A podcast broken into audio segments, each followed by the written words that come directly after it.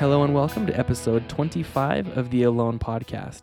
This week we have with us Wayne Russell. Wayne was a participant uh, way back on season one of Alone. I'm sure that feels almost like a lifetime ago, but Wayne, thank you for sitting down with us tonight and being willing to share your stories and your life and to let us get to know you a little bit better. Well, thank you, Sam. Uh, it was a surprise when you reached out to me and, uh, you know, told me what you're doing. And I checked out some of the different uh, podcasts and uh, it was rather exciting. So I'm happy to be here. Well, thank you so much. I I really appreciate it, and and yeah, that's what I'm trying to go for. Right, is is different, and and to get to know you all, and and share who you all are. Um, I, I think it was one of my early conversations, and you know there was that discussion of I think it was a season two participant. And I was like, man, that just seems like a whole different person ago.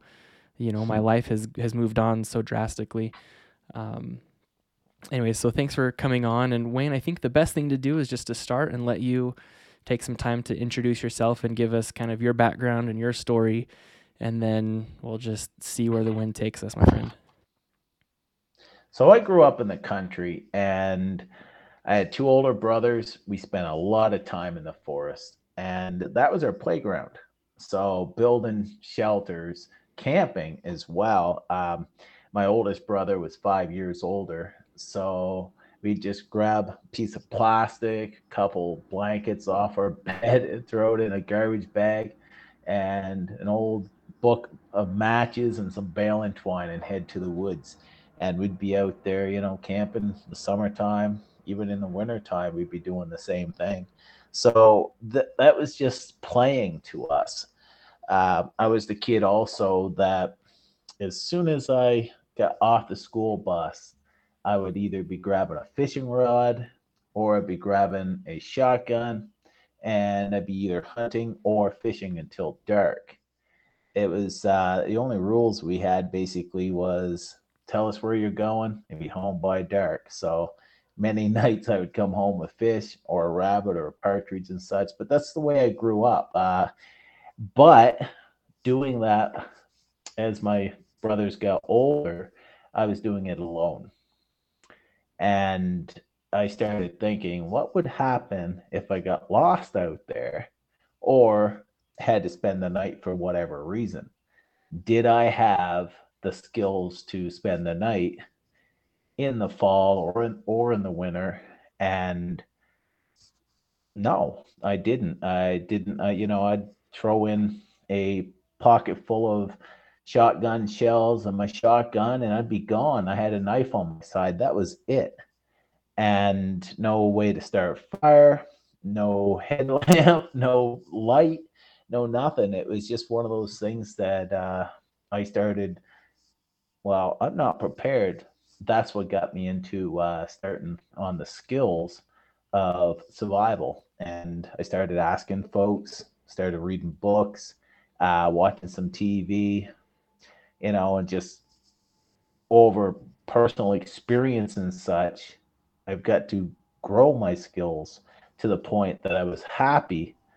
But you can always learn more. And then the internet came out. Wow, the information you can find on there. I started practicing stuff that I didn't know and learned from there and just grew my skills. So that's basically brought me to the point now.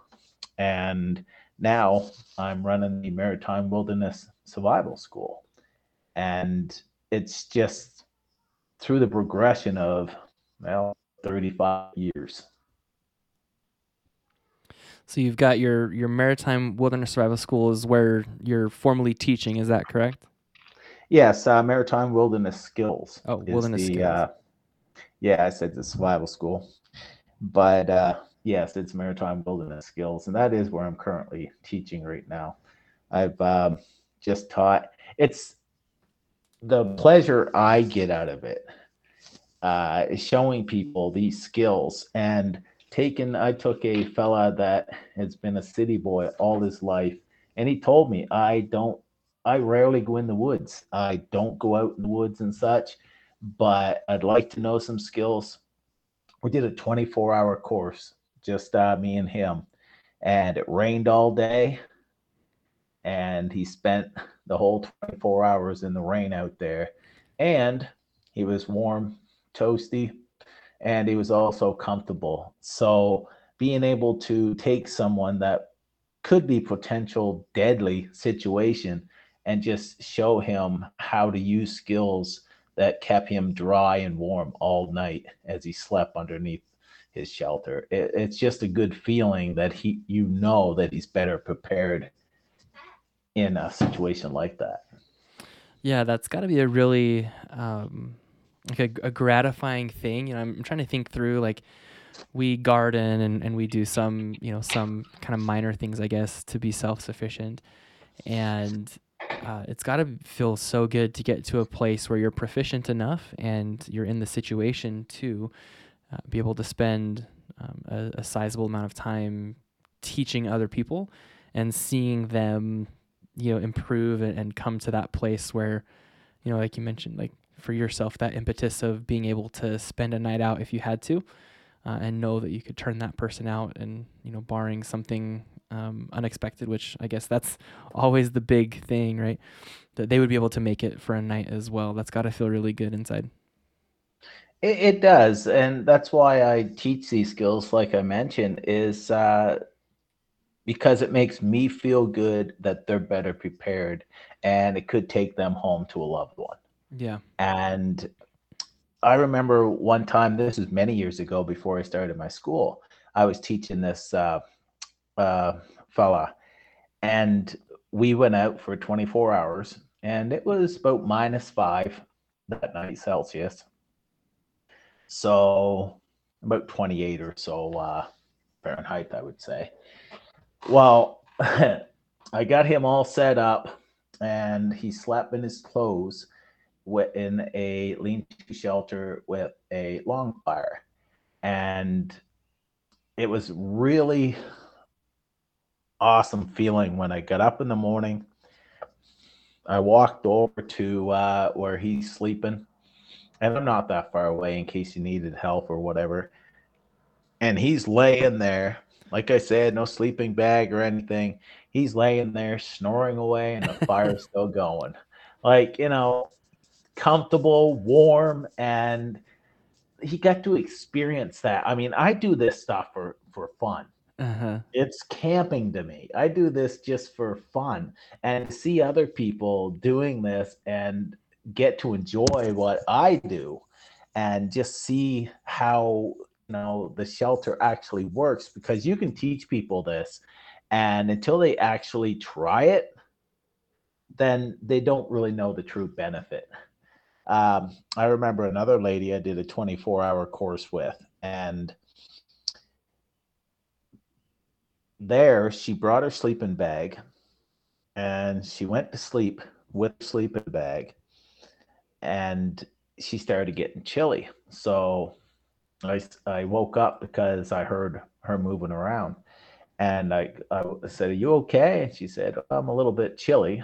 I said, Well, where are you chilly? And she said, You know, a little bit around the feet and so on and stuff like that there. And I said, You know, are you okay? Yeah, yeah, I'll be okay. And then, uh, oh, a little while longer, whatever, she went back to sleep or whatever. And I said, Make sure you tell me if you're cold. I can't help if you don't tell me. And uh, so then a little while later, I heard her stirring again. I called over. I said, "You, you, you cold?" And she goes, "Yeah." I said, "Where?" And she goes, uh, uh everywhere. so, so I'm like, "Well, okay. Here's the thing." I said, "You get up. You will get some firewood. We'll start that fire, and you know, then you get to experience what it's like with that fire and see what that does. Well, I've got the video actually on my YouTube channel called Craven uh, Bushcraft and Survival, and it's my 24 hour uh, video. And she's saying about it's psychological, you know, she was cold and she wasn't to the point she was shivering. She was cold. Yeah. You know, she was chilly, right? Slightly uncomfortable. Yeah, she was uncomfortable. Exactly. I mean, if she was, you know, I, I keep an eye on them, right? And uh, checking and making sure they're always okay out there.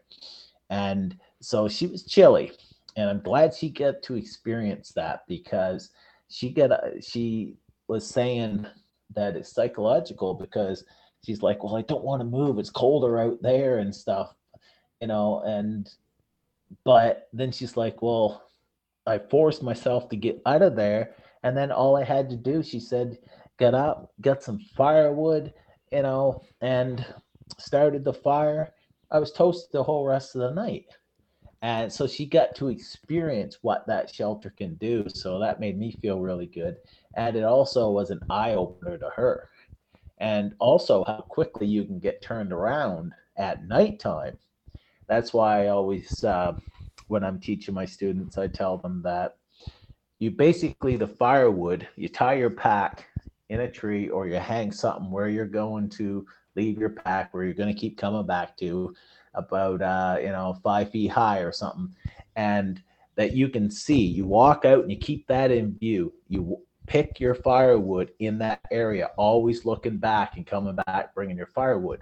But any firewood that is close to your camp, you leave it. That is emergency firewood that if you misjudged and you need firewood, you want it close because you can get turned around even with a headlamp very fast. And if you walk away from your camp and your supplies, it could be a bad situation. Yeah, we actually, I mean, this was a, a young kid, but where I live here in Utah, there was a, a, a, a small child that just got lost at the start of our holiday weekend and uh, spent a night out in a place that lots of people every year get lost and, and don't make it back from. Thankfully, they just found him. Yeah. But uh, it's the type of place where, you know, people go and oh, we're only a mile away from camp, or heck, it's even less than that, right? There's some that are, oh, we're only you know a couple hundred yards away from camp, and then they just don't come back. Uh, yep. And it happens all the time in this yep. little area. Um, before we get too far, Wayne, I want to. You know, we've talked about your YouTube channel. Um, I want to just give you a second to go ahead and share where people can find you. So your YouTube, your Facebook, um, if you have a website for your school or anything else. My website for my school would be uh, Maritime Wilderness Skills.ca. Uh, and then, like I said, my YouTube is uh, Kullcraven Bushcraft and Survival. And then Facebook here, I have Wayne Kullcraven Russell, I believe. Yeah, that's what I have on here. Plus, I also have a page, you know, Maritime Wilderness Skills Facebook page as well. Okay, perfect. Well, I will go ahead and get those linked. So anyone who is interested in checking out what Wayne's up to, following his pages on Facebook, checking out his school and, and seeing what he's up to and, and seeing if you're interested in taking a course from Wayne, um, I'll have those linked in the description to the show so you can go ahead and check all of that out. I want to kind of go back here for a second and something you mentioned about that lady that you were working with um, is just so interesting to me. It's kind of a a thing that I like to think about a lot and and that I try to I guess push myself through. Um, she was talking about how she had learned with that experience um, that it was all mental, right? And how you know for you, you're not gonna let someone that's in your charge um, get to the point where they're dangerously cold, where they where they're actually cold. Um, how she had learned that there's it's that mental thing to push through, and what a valuable lesson for someone to learn, um, no matter at what stage of life, but to learn that there's discomfort and then there's something beyond that that starts to get a little bit more dangerous, but how the mind is so powerful. Uh, that's the biggest thing about um, it's what I also um, go over is uh, survival mentality. And the way I describe survival mentality, usually when you're lost or you're stranded, that's what I teach. I teach uh, basically if, how to survive uh, a few hours or a few days until you're rescued. It's uh, it's survival. It's it's what your body needs to stay alive. So your core temperature, uh, water, you know, and uh, so on. So with that, um, what I always say is that uh, there's two areas that that really has to be controlled, and that's your fear and panic. and also keeping a positive attitude. And one of the best ways to do that, I think, is by having the gear to do what you have to do and having the skills to do it and also doing it many times that it's not a problem. So if I have to make fire and I have made fire, I don't know how many times, uh, you know, all weather, you know, all year round. So if I had to make a fire, am I concerned about that? No, I'm not concerned about that as long as I have my gear. Um, like we mentioned, you know, earlier, a bow drill. Well, yeah, I I made many bow drill fires, but I wouldn't want to have to count on it for my life. It's one of those things that I'd rather have a ferro rod or a lighter or you know, surefire can of gasoline. In that, yeah, in that situation. Um, can of gasoline, nah.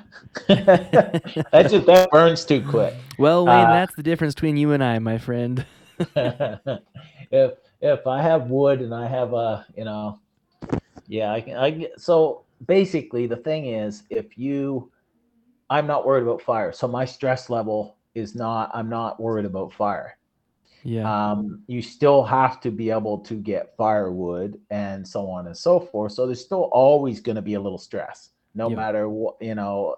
Uh, I have a pretty good skill set, and uh, the thing is, is that I would still be stressed because if you hurt yourself, that's a whole new ball game. Uh, you still got to find that firewood. You've got to, uh, you know, there's many factors that can still work against you. So just because you have a good skill set, it does not mean that you're 100% coming out of there. Yeah. You know, it's it's one of those things. Uh, but it hugely increases your chances. Mm-hmm. And so it can ease your mind and also help with that positive attitude. So, like I mentioned, it's it's all about taking the skills that I teach you, learn them, become very proficient with them, and that's going to help ease that stress and that panic. I like I like your approach. Um, there's someone else, so Justin from season two, he has a he's teaching as well, and it's you know, I'm gonna I'm gonna put words in both of your mouths. I'm gonna call it practical survival, right? Um, when you look at what happens on Alone, Alone is not practical survival. It is survival for sure, 100%, as as real as you're gonna get without uh, actually being in in a, a real problem with no escape button. Yeah. Um, but it's not practical, right? You're sitting in in one spot. You're not able to to self rescue. You're not able to, you know, move for resources and things. Um, but practical survival, and I, I'm I really appreciate that you are focusing on that mental aspect. So when I was, I don't even know if I've ever fully shared this on the podcast before. Um, when I was like ten, I, I I think I have. Anyways, when I was ten or so, I went uh, on a camping trip with some friends for his birthday. And I look back on it now and I'm like, oh, yeah, that probably wasn't good, right? There was like, I don't know, eight of us, eight of us kids that were all between the ages of 10 and 12, probably. And we only had one adult with us. Um, and so you think like, man, that's a lot of that's a lot of monkeys to herd with one adult, especially out in the wilderness, right? Yeah. And uh, what had happened is we were we were on a trail and it was an area where just a few weeks prior someone had gotten lost and then they died from exposure it was early season wow. camping um, and so they were you know there kind of in the the late winter season and we were there in the early spring season. And so this space of you know four to six weeks um, someone had had died up there due to exposure from getting turned around. A pretty popular area. What had happened is we were hiking up the up the trail and one group with like the older brother who was probably like 15 or so um, wanted to continue hiking on to a destination and then the other group with the adult was going to turn around and head back to camp right well yep. me i'm like oh i want to go with the group that's you know that's continuing on the trail yeah. so i went to catch up to them and i realized i have no idea where they're at so I turned around to catch up to the group that Uh-huh. um, you know that was going back down, Yeah. and I couldn't find them.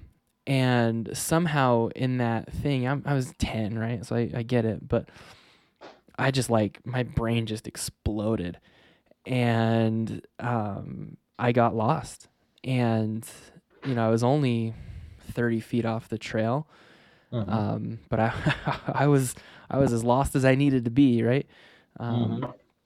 And you know that experience. I mean, it. I remember the panic to this day, and that just Wow. you know it, it really messed me up, and to the point where it took years.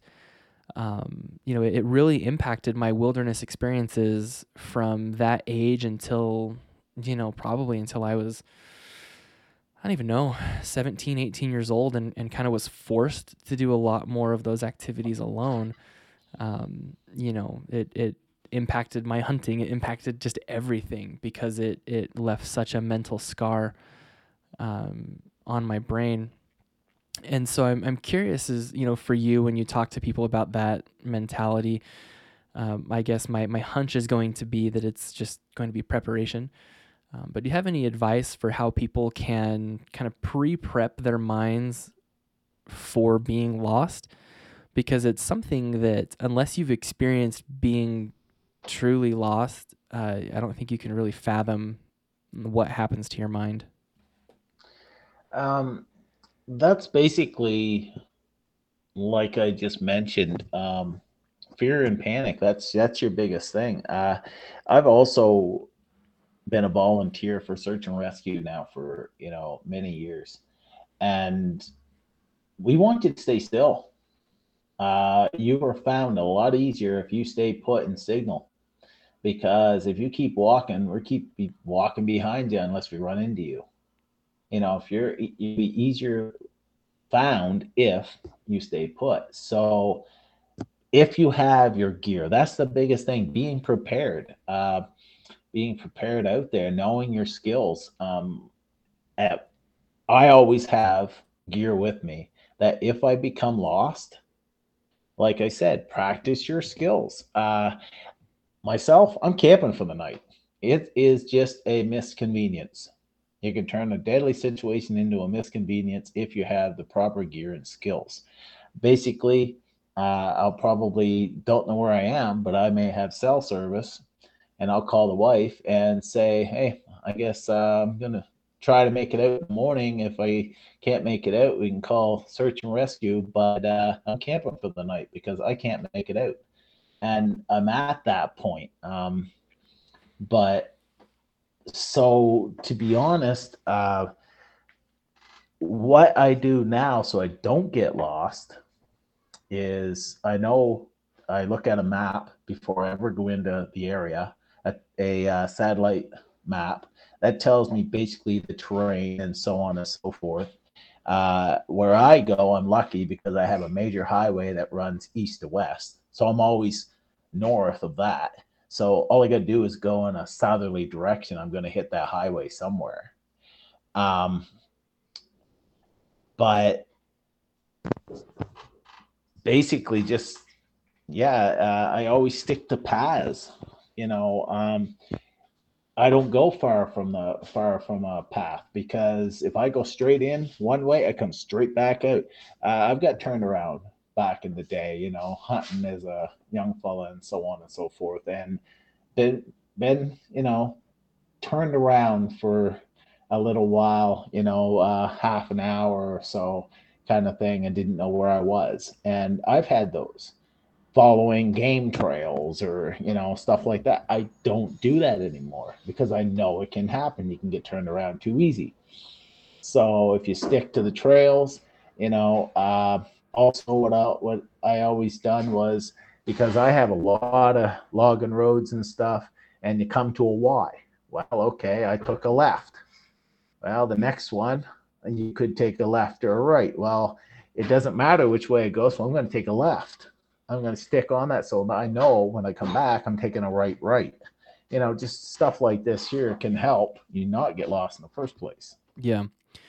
Yeah, I like your your the uh, perspective of knowing your area. I remember the f- the first time I was talking to someone um, the the first time this came up, I guess, on the podcast, I, I didn't realize that prior to the show, uh, that there wasn't like a you know, hey, this is a satellite map of your area, um, which to me, like, I, I guess when I think about it in the context of the what alone is trying to be, um, I understand.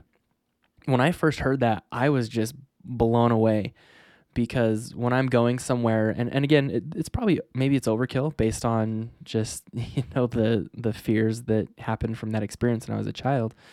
Uh, which, by the way, when I came back to camp, the whole group was uh, sitting in camp having lunch, and and here I am, like ten, lost on the mountain, right? Uh, yeah, and they're they not were, out looking for yeah, you. they were gonna eat lunch and then come find me. Yeah, um, yeah. And so I, you know, it, it really messed me up.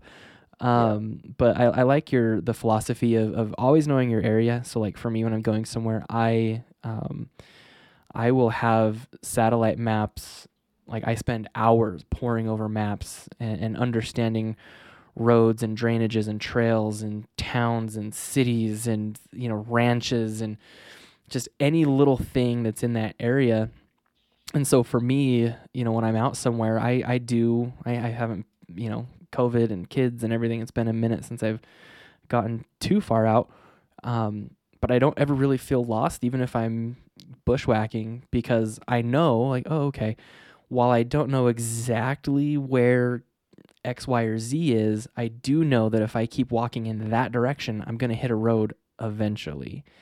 Might take me a long time, and I'm not going to be happy when I get to that road, but it's a road, and that means cars and people and that's something that has really helped me is to make sure I understand where all of my routes to civilization are, uh, mm-hmm. uh, and and know that again it might suck, but I I can get there.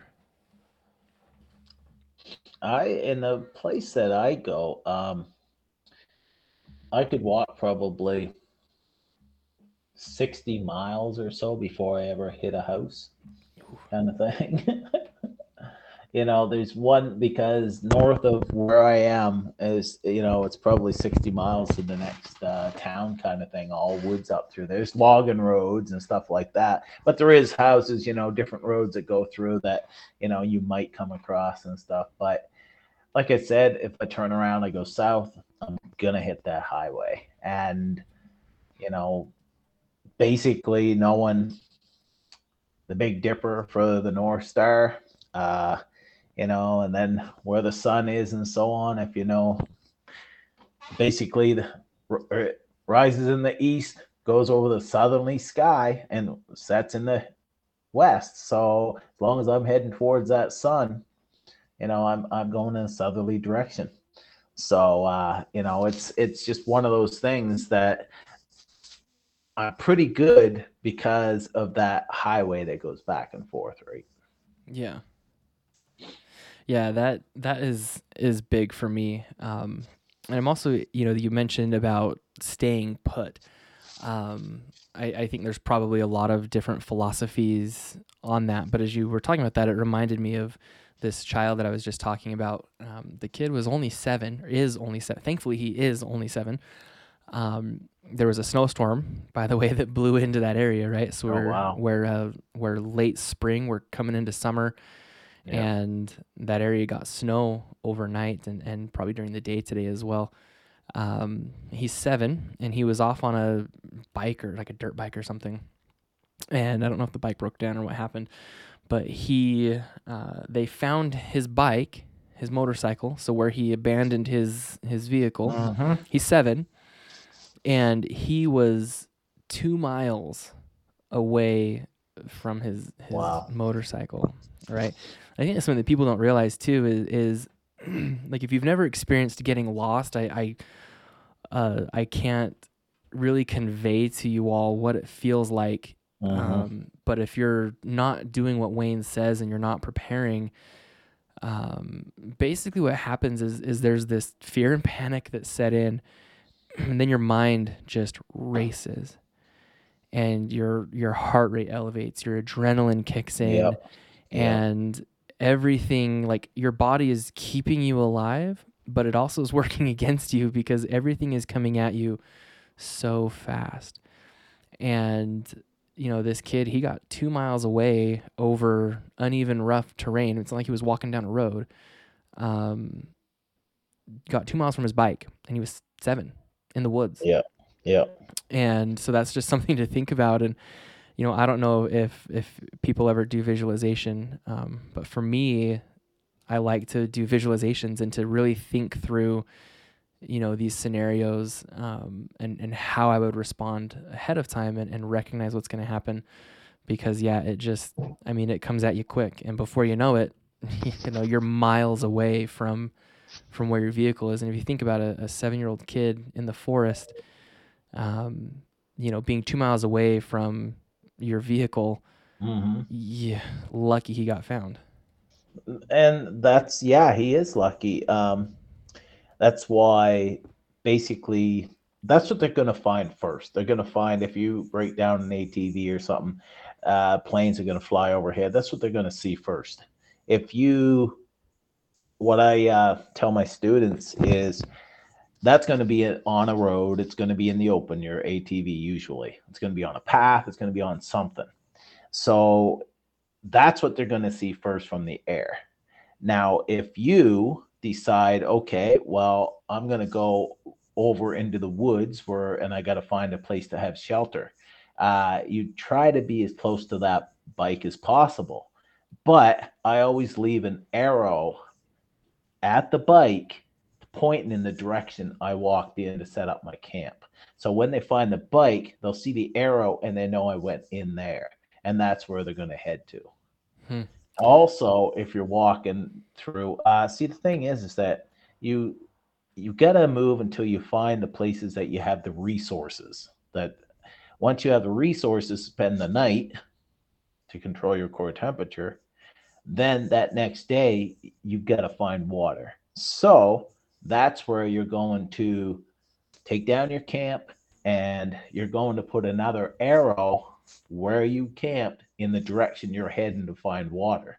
They'll should come across that, or if they do, they come across your campsite. Now they know which direction you headed. And just every once in a while, the direction you're heading, throw an arrow down because we do a lot of grid searching and we're going to find arrows. Mm-hmm. So you just keep on follow, they'll follow the arrows or they may not all follow an arrow, you know, kind of thing, but that's the direction, you know, they're going to send some folks and so on and so forth, right? It can help them knowing the direction you're going. Yeah, and I, I think, and again, I am, I am not, I'm not speaking as an expert here, so please, you know, shoot me down, and, and people out there listening, uh, this is not me telling you how to survive because I'm not an expert. Um, but I, I, this all is just going back to uh, that mental aspect of survival, in my opinion, in my mind, because again, you know, as I'm thinking back to that experience that I had, and and some of the stories I I like to read stories of people who who have gotten lost and kind of understand what went sideways for them. Mhm. Um, like for example, there was a lady in my area again a few years ago. She was up in the mountains running, and she got lost. And you know, I, th- I think she got helicoptered, if I'm recalling correctly. Um, not too far from the trail. I mean, she, you know, Mhm. there were she could see people like picnicking right across a, Yeah. a gorge. Um, so she wasn't like hopelessly lost. But I mean, she had a running GPS, like a running watch on her wrist. Yep. So she had GPS, she had directions. Um, so again, I, I think it's just, you know, that mental being aware of like probably control your heart rate and your breathing and get your mind back down to earth before any any decisions are made. Because it just you know for me and for that lady uh, you're just not thinking clearly. There's so much happening um, you know that you're, you're just not thinking. And and that's the thing um how you control that it it all come comes back to that. How do you control your emotions? Because like you said uh if you've never made a fire before and you know your life you will die without a fire and you've never made one that your mind's going to be spinning. But if you made thousands of fires in all weather then your mind is not going to be spinning. It's "Heh, i got to make fire. That's how you basically prepare. You have to have skills. You've got to prepare for it. That is how you control that fear and panic is yeah. by knowing how to do what you have to do. Uh, like I said, um, myself, I've seen me in, in different situations where I've just done that. It's, you know, it's the, you feel that, you know, you feel it rising a little bit of the stress starting to rise. Then you're like, I've got this, you know, and you gotta, you, you gotta basically, okay, uh, okay. It's, it's the same thing when, you know, I was dropped off, uh, for Alone. I walked in there and I seen the, you know, my gear and so on and so forth. And uh, at that point, I, you know, it was real. It's uh, we're the first season and we had no idea what to expect. I was just dropped off totally alone, you know, in the highest population of black bear in Canada and the highest population of cougar in all North America, and they kill and eat people. So, uh, you know, that is on your mind, of course. And you have a, you know, can of pepper spray and an axe. So that's on your mind. And then you start thinking about your family, you know, and uh, you start looking at that. And I wasn't sure if I was going to make it home or not. And uh, that starts to get, you know, as I was talking there, I started my mind started going, and hopefully my you know I knew this when I went in, and I decided that what's going to happen what's going to happen, and uh, I'm going and I'm going to do this because I got a chance to use a lot of the skills that like primitive traps and such that I practiced for many years but cannot use legally, so I don't use them. But there I could so it's one of those things that you practice all your life to do and to actually be able to use it. And uh, it was one of those things that it was like, yeah, for sure, I want to do this. And, but it, you know, it, uh, little bit started to creep up and then I just shifted my mind. I was like, okay, we got to do shelter. And I just turned it off and I gathered my gear and I went and did shelter and uh, just turned it right off because I started thinking about home and so on and so forth. I knew before I left, like I said, I may not come home alive, but I, uh, you know, it was one of those things. Well, what will be will be, and started on shelter.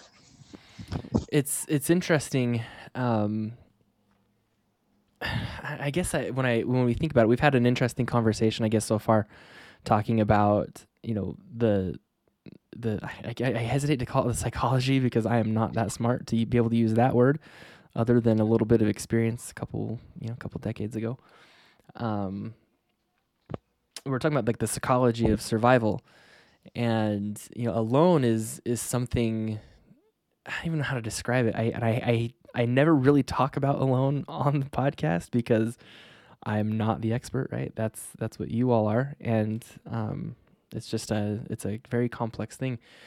But it's interesting that that you still were getting that type of response, right? Knowing that you had you had a button and you had gear. Um, what was it like? Was there any difference to you mentally when you got dropped off versus you know if, if you had act, if you were truly turned around somewhere, maybe your boat motor went out or something? Um, can you talk about any differences comparing and contrasting what those feelings were like, if any? Um, I wasn't. Uh, I didn't feel lost because I was in the middle, middle of nowhere alone, but I didn't feel lost because I wasn't going nowhere. Yeah. Uh, so it wasn't that. It is the um, what started. You know, I started to have those those uh, feelings of anxiety over, you know, knowing about the animals. And like I said, um, the only concerns I had was finding enough food and the predators. Uh, my survival skills, I wasn't worried about because, like I said, uh, you know, it was raining and so on, but I do that you know, I camp in the rain. I, you know, I've camped in the rain, you know, hundreds of times. Uh, it does not bother me at all. I was camping uh, until, you know, that bear came along. And so I, every situation is different. I've been out there when the boat motor has, uh, you know, died and so on and so forth, and you're floating out to sea and uh, the ocean and uh, so on. So I've been there, and thank God, you know, we've uh, got back uh, back. It started to go or whatever. I can't remember now, but I've been out there a couple times. You grab the oars and you start rowing, kind of thing. but uh, yeah, yeah, every situation is different, um, and you never know how you're going to react. I mean, what you guys, eh, you know, everybody's seeing is what was, uh, you know, shown. Yeah. Uh, the real story is, um, you know, a lot more to it, and but it was it was an experience, and I'm kind of glad that it went down the way it did. Um, I was the only thing that I regret. I've been asked many times, you know, in choosing your gear, would you have chose anything different? No, not at all. Um, before I went on, I started thinking of basically everything that could possibly, you know, I would be up against. And I knew how to basically deal with everything that could have happened, besides, you know, an animal attack. Uh, but I also know animal behavior and how to react. The reason I'm here to be able to do this is uh, because I used my skills of knowing animal behavior and I got out of that situation. And, you know, I think it's very important to know every type of, uh, you know, what you could come up against and study in that as well. I mean, as in animal behavior, uh, where I'm at, we, uh, I mean, I sleep with bears every, you know, week year round. There's bears in my forest. Uh, there's moose. Moose can be very deadly. And, uh, you know, I've had many times packs of coyotes and they have, you know, attacked people and killed them over here in the Maritimes as well. So I, and I sleep with that, you know, for years, every week, year round, you know, in all weather and such. So I'm out there a lot and knowing you know how to react i think that's what saved my life that day basically. Can you um, elaborate for those that that haven't that i guess it's been you know six or seven years on what that day and what that experience is? Do you mind sharing that at all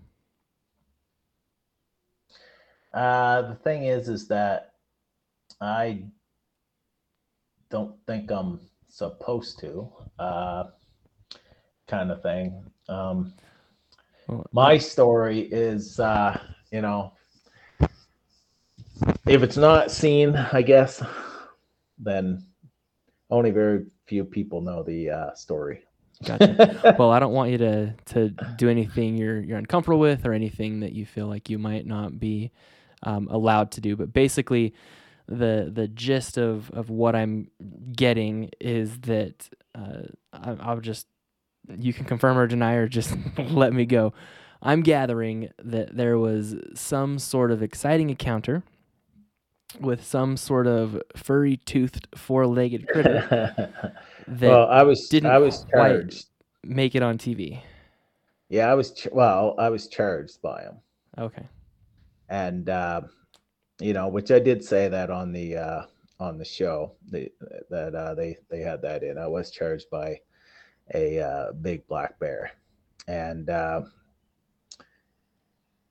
I backed up in the woods and so on and so forth and get out of that situation kind of thing uh, by using, like I said, you never run, you know, from a predator. That triggers predatory instinct. Mm-hmm. So, uh, you know, I did exactly what I had to do, get out of that situation. And also, I will say this is that I wasn't going down without a fight. Uh, and it would have been seen on camera if they, you know, that was one of those things that, uh, yeah, yeah. I, I, I wasn't going down without a fight because basically I remember a story of a I don't even know where I heard it or anything else, but there was a bear that broke into this little old lady's house, and uh, she killed it with a pole axe. Whoa! And that that uh, stuck in my head, and all I could think was, uh, you know, I can sink my axe into a hardwood tree about two inches. So I had it in hand, and I wasn't going down without a fight. That's all I have to say. That's uh, that story about the the house. That's that's pretty intense. I have to look look that up. Um, you know, when you were talking about, yeah, I don't even know. I don't even know where I heard that story, but that's all I thought of. And it's like, you know, this is life or death. If he comes up here, you know, yeah, then uh, yeah. So it's interesting, you know, as as more and more people are getting out into into nature, uh, it I think it makes this conversation even more important as it's becoming more accessible for people. Um, but it is also very interesting to see more and more encounters, right? Because more people are going out with phones and cameras and are starting to capture some of those experiences. And, you know, it reminds me of, I don't know if you heard the story out of Colorado, uh, USA, a couple of, I think it was three or four years ago, about this guy that uh, he got attacked by a small mountain lion, like a juvenile subadult. I think it was like a year, year old cat. And, um, I think he attacked him and he choked it out. Like he he killed it with his bare hands. Um, and you know that's just it kept him alive. But I just think they're like, man, that's uh, that's pretty intense to have yeah. to go through that experience. Yeah. Um, yeah. But it goes. I think it goes back to that preparation that you've talked about and that mental that mental prep. You know, for me, I when I go out. Um, before I was carrying a child, I used to always carry extra water and, and things like that because it was like pretty much every single trip you'd run into someone who you know like oh i just got out of the car and we thought we'd go you know check out the scenery and how beautiful it is. And next thing they know they're you know three miles up three miles with 3000 feet of elevation gain mm-hmm. you know and, and, they thought they were going for a 10 minute stroll from their car.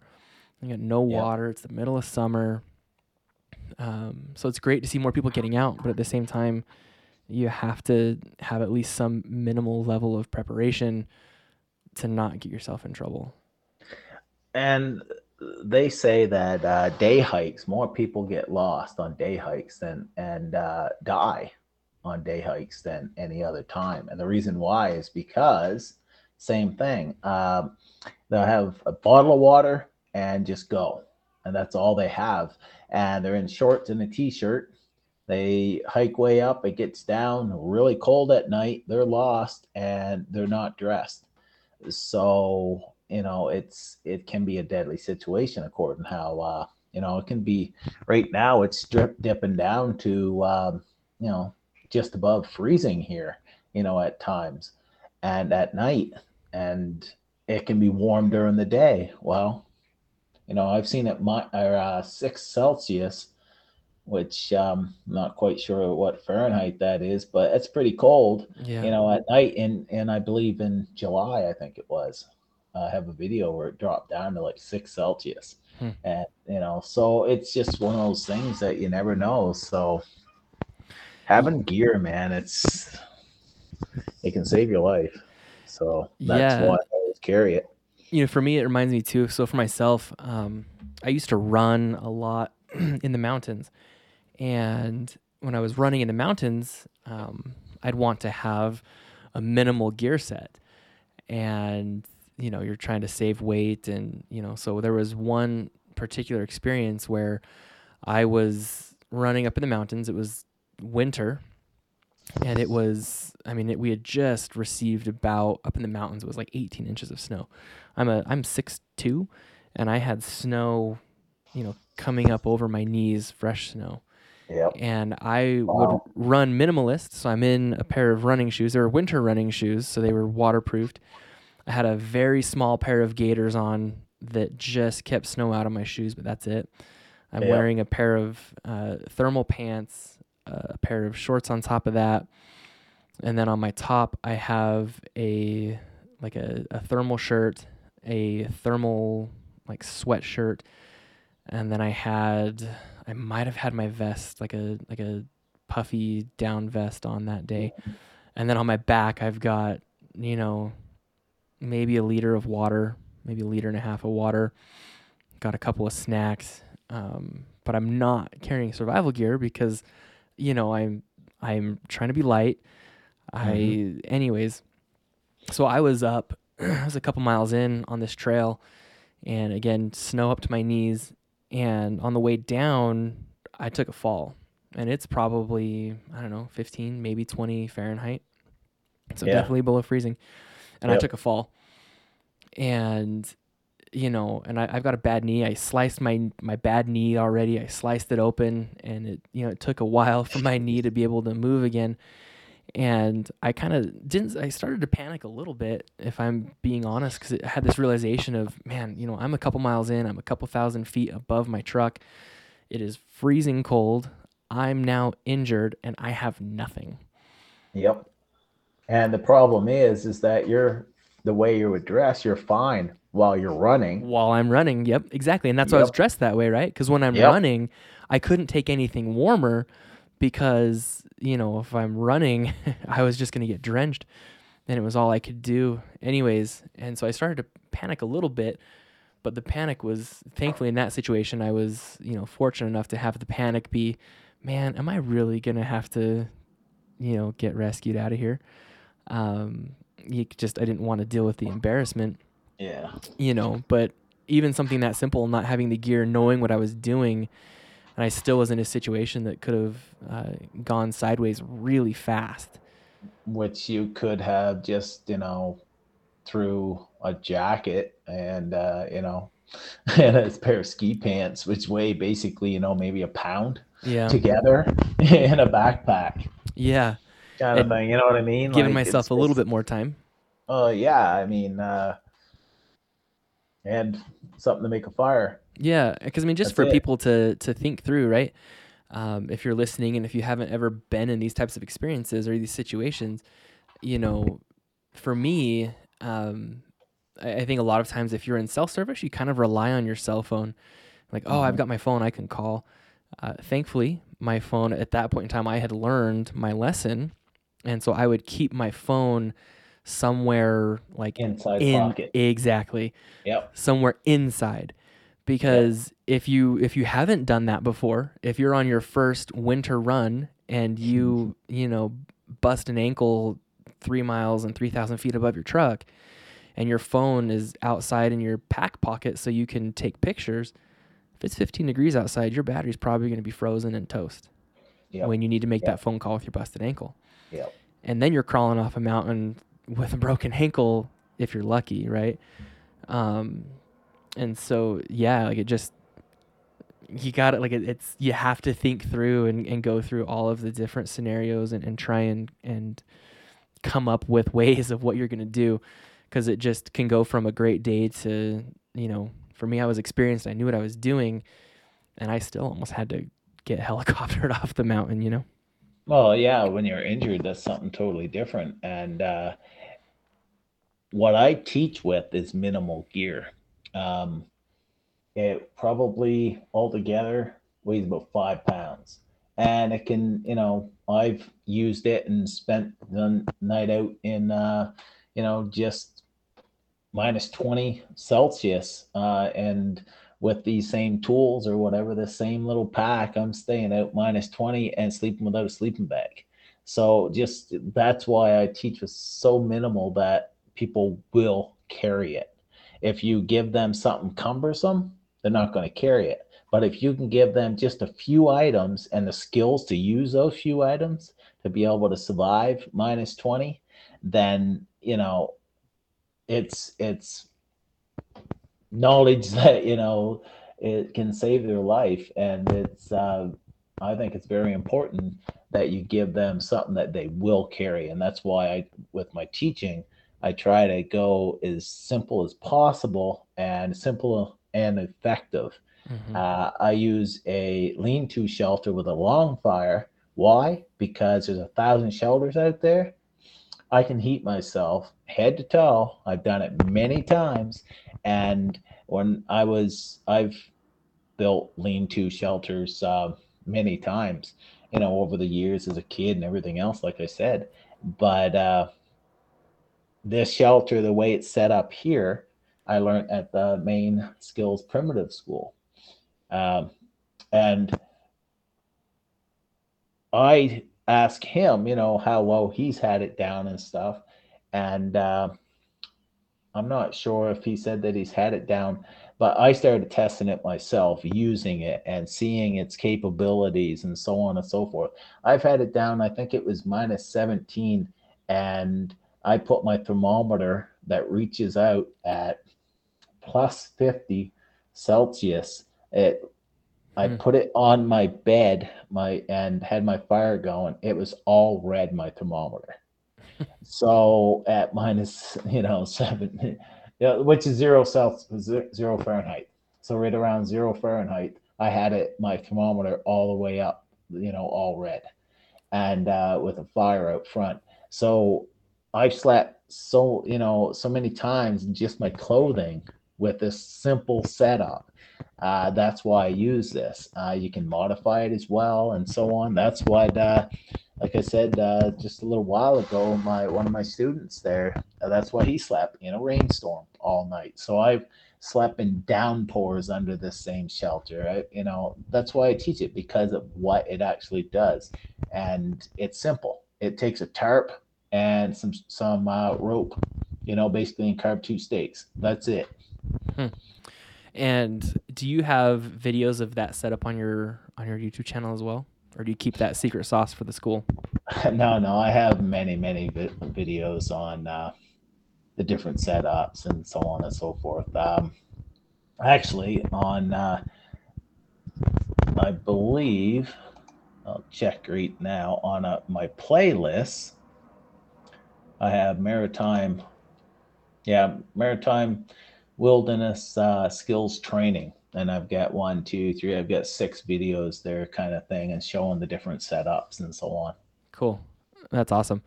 Yeah, that's always something for me um, that I'm that I'm interested in is learning how to I'm not going to say camp, learning how to survive in winter. Um, you know, survive at night, and I think it's probably brought on by that experience uh, that I had a couple years ago running, right? Because yep. I just I just realized, I mean, you know, in that circumstance, it kind of quickly became okay. I've got a, a gash on my knee. You know, my knee is is already starting to swell up, um, and I'm losing range of motion in my leg. So I had to just get down as quick as I could. But I mean, it, it quickly, you know, it kind of triggered some thoughts in my mind of okay, you know, I could have had to have uh, spent some time um, I'm curious. You, I want to talk about the search and rescue for a minute. So you, you are you still actively on the search and rescue team? I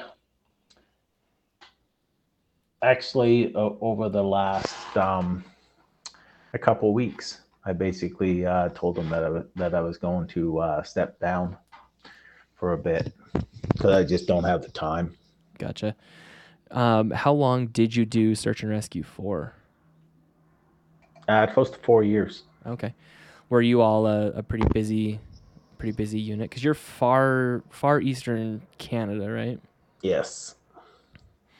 How many? Like, how busy was your was your team out there? Uh, you would you would uh, get a call. You know, could be uh, once a month, two, you know, twice a month, sometimes three times. It's according on the, uh, you know, it's different areas have different um you know incidents. Uh-huh.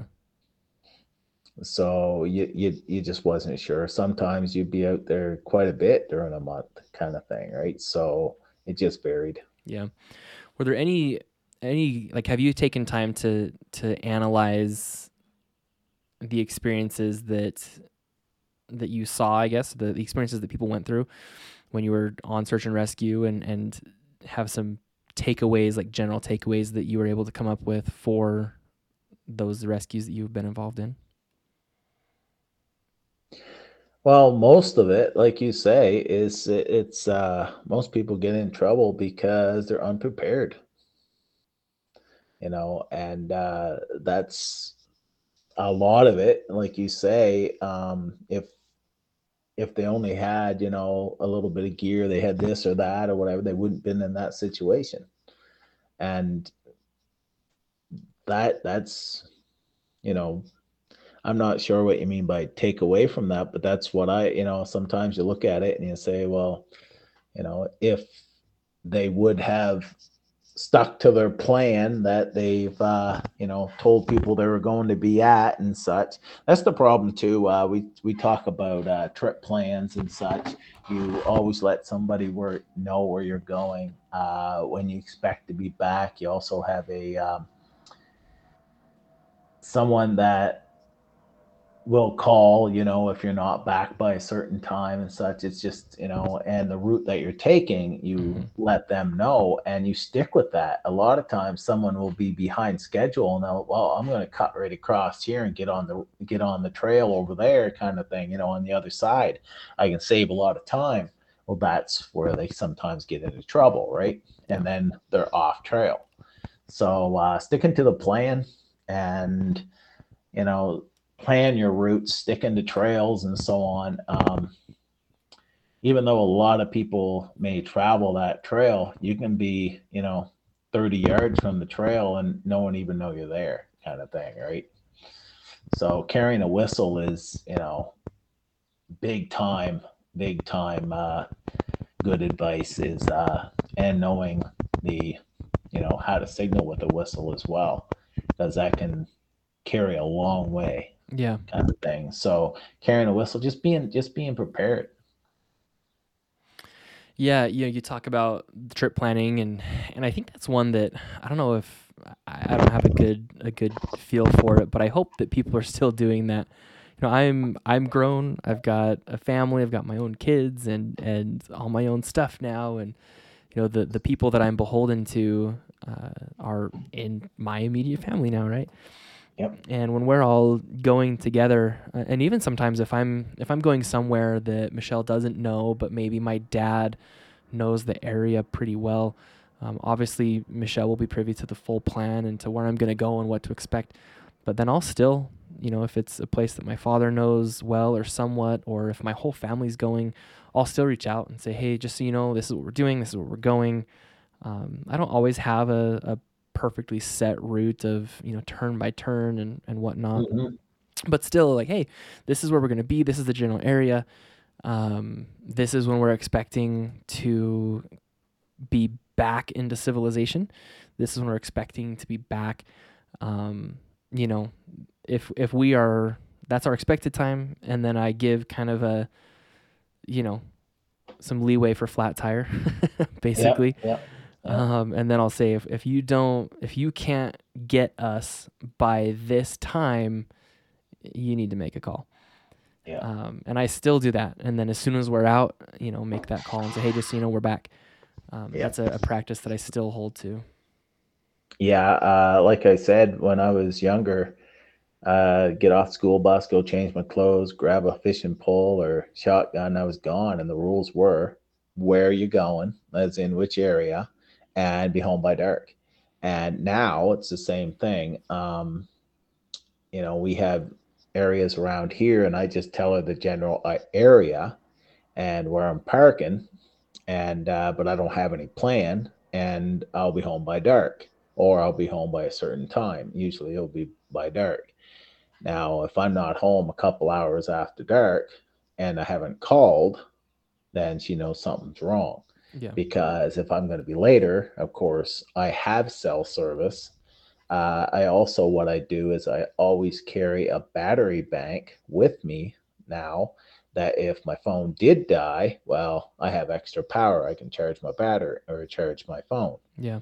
And uh, so they're, you know, they can be a lifesaver for sure because like like you have said uh in the i camp and uh, sleeping, you know, in the winter all the time. I'm out there minus 30 and I'm camping. and your phone dies quick unless you keep it in the inside pocket. And that's the same thing as uh, if you're ever using um, water filters. The uh, yep. you know you keep them. I shake them out real good after I use them. Put them in a baggie so I don't get wet. I put them in an inside pocket so it doesn't freeze. You know, and you just these little tips like that can really help. And just basically letting someone know where you're going you know that that is we know that's basically we know where to start looking for you. They're going to find your vehicle and then you know they're going to go from there kind of deal right? Yep. And usually i won't stray too far you know from the uh, main paths I may, but if I'm going to, I'll tell my wife, you know, well, I plan on going from here, but I'm going to go right across country to the lake over there, kind of thing. Yeah. I take my compass and I'm just going to go right through, right? So they'll know the general area that, well, maybe I hurt my leg or, you know, and hurt your leg, your phone's in the swamp, you know, and all the, you know, scenario kind of thing, right? Yep. You know, so well, yeah. and something for me, and, and again, I, I think there's times where I go overkill, um, but you know, I've never fully gotten over that experience when I was a kid. Um, you know, for me in, in my truck, I just leave it in my truck now at this point, but I always have a satellite communicator as well. And so when I am out of cell service, I, mm-hmm. I can always still send a text message. And oh, cool. yeah, it's, you know, it's, it's a little overkill. And I, I think some people, I mean, I guess to me, it's not overkill some people might feel that way if you're a, a purist and and whatnot. Um, you know, but for example, we were I was on a trip with my dad uh, about a year ago. Actually, we were out on the desert and middle of nowhere, no cell service for a couple of days, and uh, you know we were able to get some some family news right that yeah. that uh, was good right. It it that's I think that's the reason why people are like oh I don't want to take anything like that because I don't want to have the world pull me back. But even for something like that, we were able to get family news and we were able to adjust our plans um, based on the needs of those whom we're beholden to and who we owe, you know, ourselves to. Yep. And and that was a really just it's nice. it's just nice. Well, you can't rely on those things. Certainly, I, I think you know, like the cell phone. If you're relying on that phone when it's cold outside, you better have some experience because you know it, it might not work. Um, it may not, but most of the time it will. So uh, you can have chances where it doesn't, but I have carried a cell phone for a long time and I've never had it fail. Yes, I could break it, could do this or whatever, but you know what I mean. Uh, if you keep it in the side pocket, you know its uh, limitations and stuff. That is my lifeline. Um, when I go out, it's how if I do hurt myself, you know, it's the only way that, you know, I can let somebody know I hurt myself. And yes, I can be out of range, I can be so on and so forth, but I have a lot better chance having that phone on me. You know, uh, I can't yell that far, kind of thing, right? Yeah. So uh, yeah, using the GPS and just using that, you know, and stuff. No, I wouldn't do that myself, but uh, that's where a compass comes into play and so on.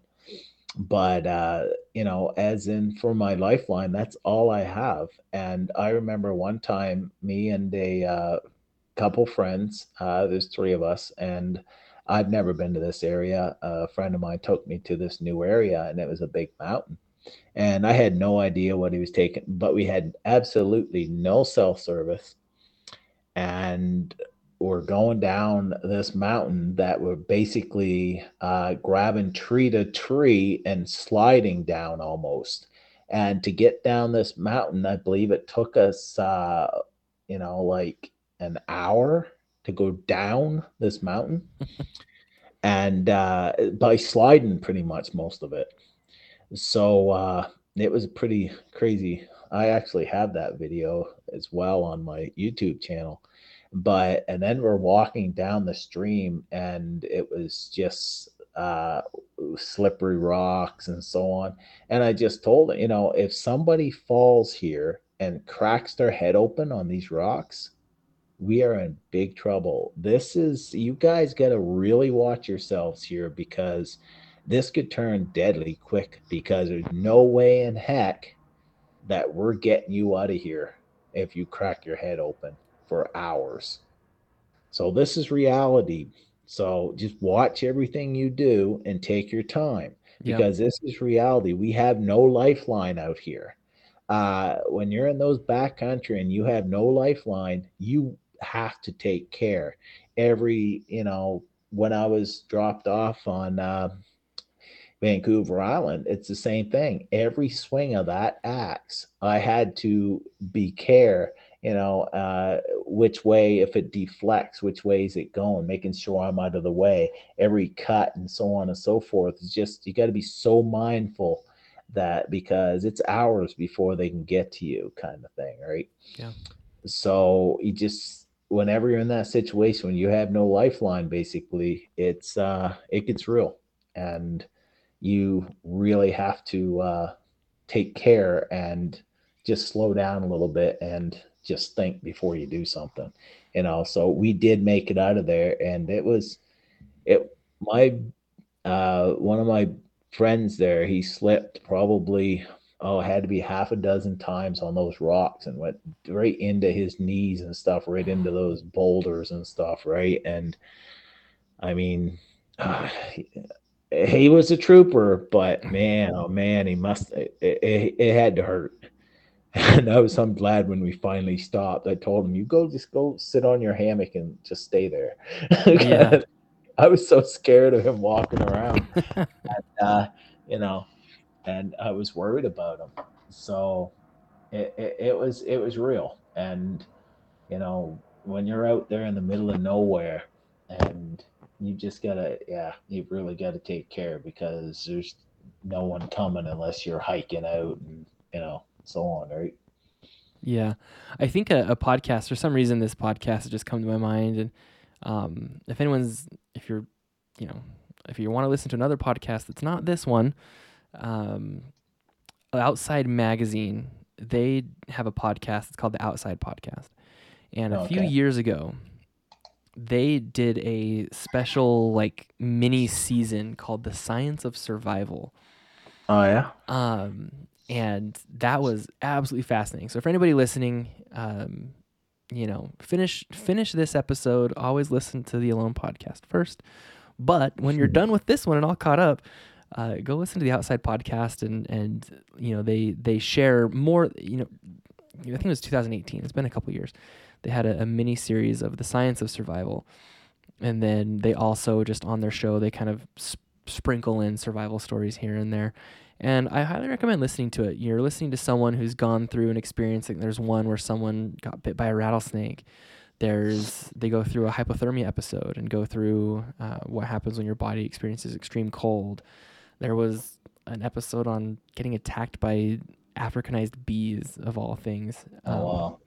but it's just fascinating and it's a uh, I think listening to those stories and hearing people talk about what they went through and, and what happened to them is a really good way to uh, to kind of prep yourself. It, it, sounds morbid, but if you haven't thought through it, um, then you're not going to be prepared for it.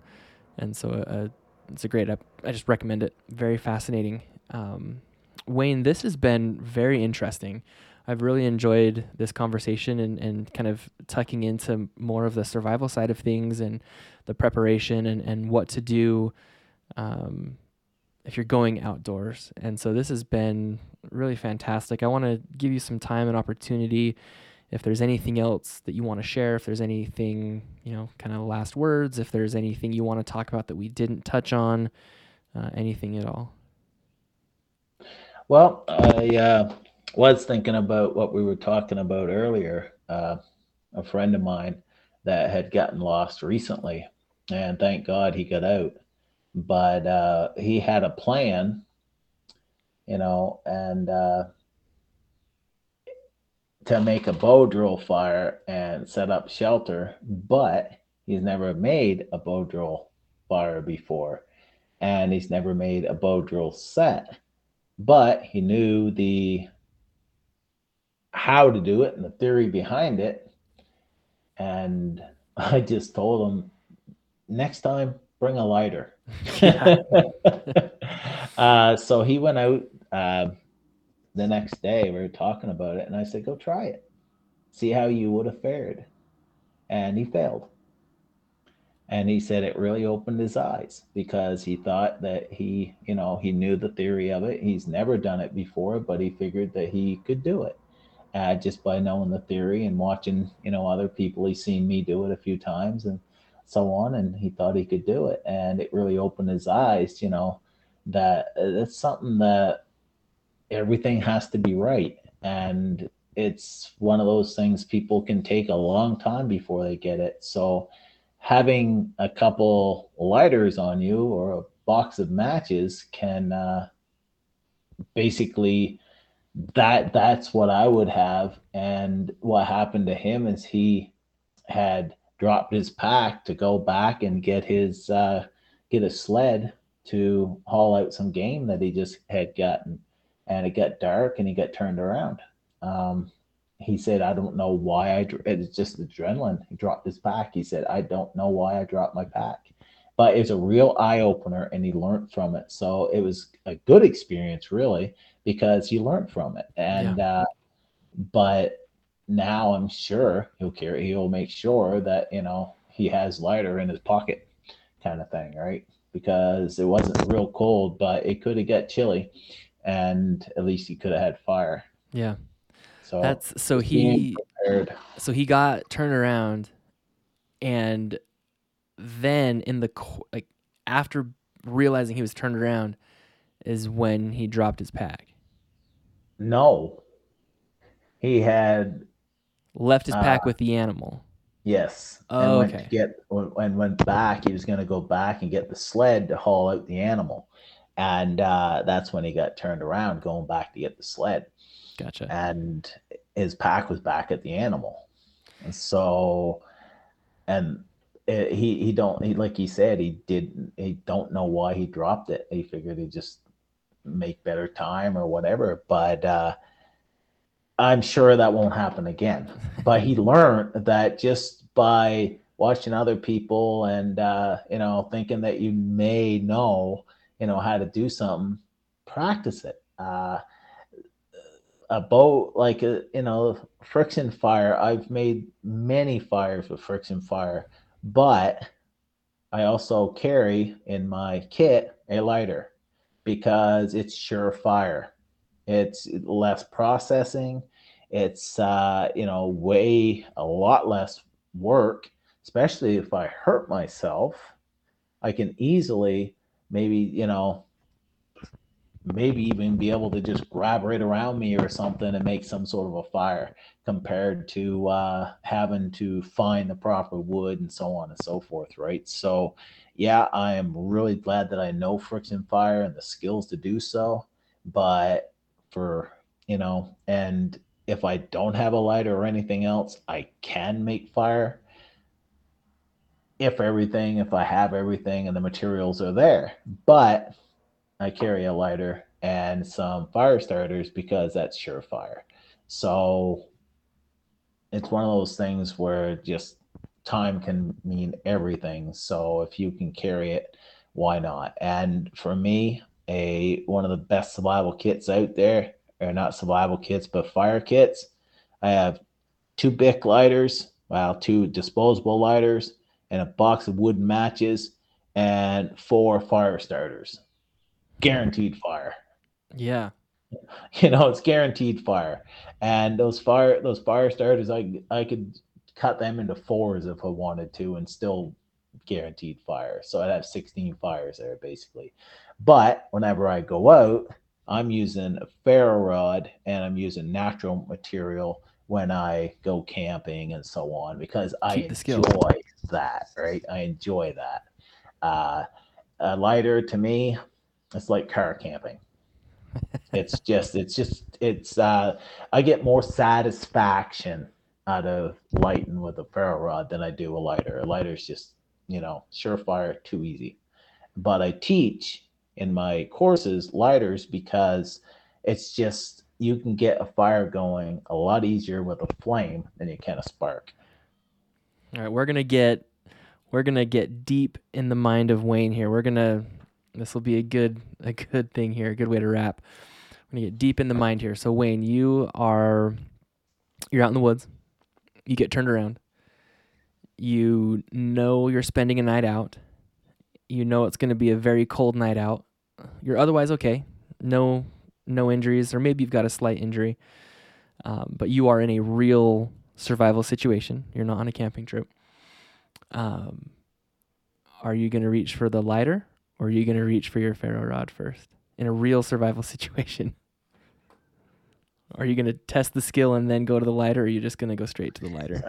Uh, to be honest, I can I can light a fire just as easy with a ferro rod as I can a lighter. Okay. So just either one. Tell you the truth. so that's a, we'll get deep in the mind there because if you're the fact that you're still saying, well, well I can do the ferro rod. Um, that's funny. Yeah, I, am going straight for the lighter. Like I said earlier, give me a can of gasoline. Maybe yeah, I'll start yeah. carrying a little bottle, bottle of fuel in my pack or something. I can, I can, you know, I've, I've, um, it, it probably takes 30 seconds more to use the ferro rod just because I got a like uh, say a per- piece of birch bark, piece of birch bark directly lighter right to it lights up. Uh, the ferro rod I got to scrape it a little bit to get those fine you know little pieces and then I'll light it up. That's you know takes probably 10 seconds of scraping or 15 seconds of scraping and then I'll light it up. Yeah. So you know it's 15 seconds basically you know maybe 30 seconds or something, say, you, I can light a fire just as quick. Well, I'm gonna give one more disclaimer here, uh, just just like your friend with the uh, the friction fire bow drill plan. Um, just because Wayne can do it fast doesn't mean that it's easy, folks. um, if you if you want to be humbled, get yourself a, a good ferro rod, best one you can get. Get yourself a great striker. Uh, you can even splurge for a nice bar of magnesium in in the alone in the alone fashion, um, and go ahead and try and start a fire. And you'll it, it's it's humbling, I'll tell you. If uh, you know it, it seems easy, you've got all the the pieces, um, but even even a perfectly created ferro rod fire with you know magnesium and anything else, uh, it still takes a minute. It's not easy it is one of those things that it has to be processed right to take that spark. And if you don't know how to process it, then, like you said, it can be, and also how you strike. Uh, you know, the pressure you put into the rod, um, that all comes into play. Uh, you know, I've seen so many people just scrape across and you got these little tiny weak no, you've got to dig into that. You've got to rip that off of there. And, uh, you know, there's just, yeah, there's technique and there's skill to it. And I've been doing this for years. So I've learned what works well with what material and so on. So, yeah, like you said, just because you, and that's the same thing with the bow drill. Yeah. Uh, it's because you've seen other people do it. And I've had more people, you know, I, I was doing a demonstration, a bow drill demonstration uh, for this lady in her group, and she actually she hurt her back, so she said, "Could you, um, you know, show them how to do it?" I said, "Yeah, I can do it." So I get down there, and she starts talking, and I start I start going, you know, basically in about forty five seconds, I got a call, and and, and they're all like, "You make that look easy," and she's and I said, "Well." If you know it's it's a cordon on if everything's set right and i've done many of them. So yeah just because someone else can make it look easy you know you don't get that all the time either. You know it's a cordon on the wood. You can myself with a bow drill uh, if i can't get a fire within the first you know minute or two minutes or something i'm throwing that away and getting another set. Because uh, you know I'm not fighting with something. It'll either go or it won't. And, you know, kind of thing. It's not, it's too wet or whatever, right? Because if it's too wet, you keep going, keep going, it'll dry it out kind of thing as well, right? But uh, it's just one of those things. If I, you have to have the right uh, basically density of the wood. It's just there's so much, you know, the right pressure. There's just so much to it, as you know. You said you've done uh, bow drill and stuff, and mm-hmm. all that stuff all is a factor. You know how much pressure you're putting into it. Um, I usually have a nice steady stride, nice steady stride, and then I'll watch. I'll watch. I'll wait until I get my um, notch filled up. Once my notch is filled up, then I start giving it, you know, and I'm and then basically probably, you know, 10, 15 seconds, then I got a coal kind of thing, right? So you could probably start a bow drill fire faster than I can start one with a lighter. that's, I doubt it. That's funny. but that's but funny. yeah, I mean, I, I have a few videos on there, you know, a minute or so, or a little bit under a minute or a minute, you know, from start to finish, right? And uh, but that's it's one of those things that I still wouldn't count on it. I'd rather have a ferro rod or a lighter because everything has to play, right? And it's the same thing as the uh, you know, being with the ferro rod, it takes skill. I mean, it does. It you know processing. It's it's like a uh, solar fire. You know, just having the right tinder and having it, you know, to be able to catch that coal and so on. And it's every every one of those all have you know a certain skill set that you need to make it all work. Yeah. No, this is this has been been really great. This is like I said, this is the first episode I think that's that's really focused on on survival and, and really just on preparedness. Uh, and I, I think this is hugely beneficial. And I, I hope that everyone enjoys listening to, to Wayne's experience and his his expertise, um, both as someone who has lived this way for a lifetime, but also as someone who has been involved in search and rescue and has seen uh, what hasn't worked for people um, and, and that they've needed rescue. So, Wayne, thank you so much for your time. I really appreciate it. I'll give you one last if there's anything else you want to mention or say before we wrap up. Um, but I do encourage everybody again, I'll have Wayne's websites, his Facebook, his YouTube. Um, everything will be linked in the description below. So go ahead and, and check out what he's got going on.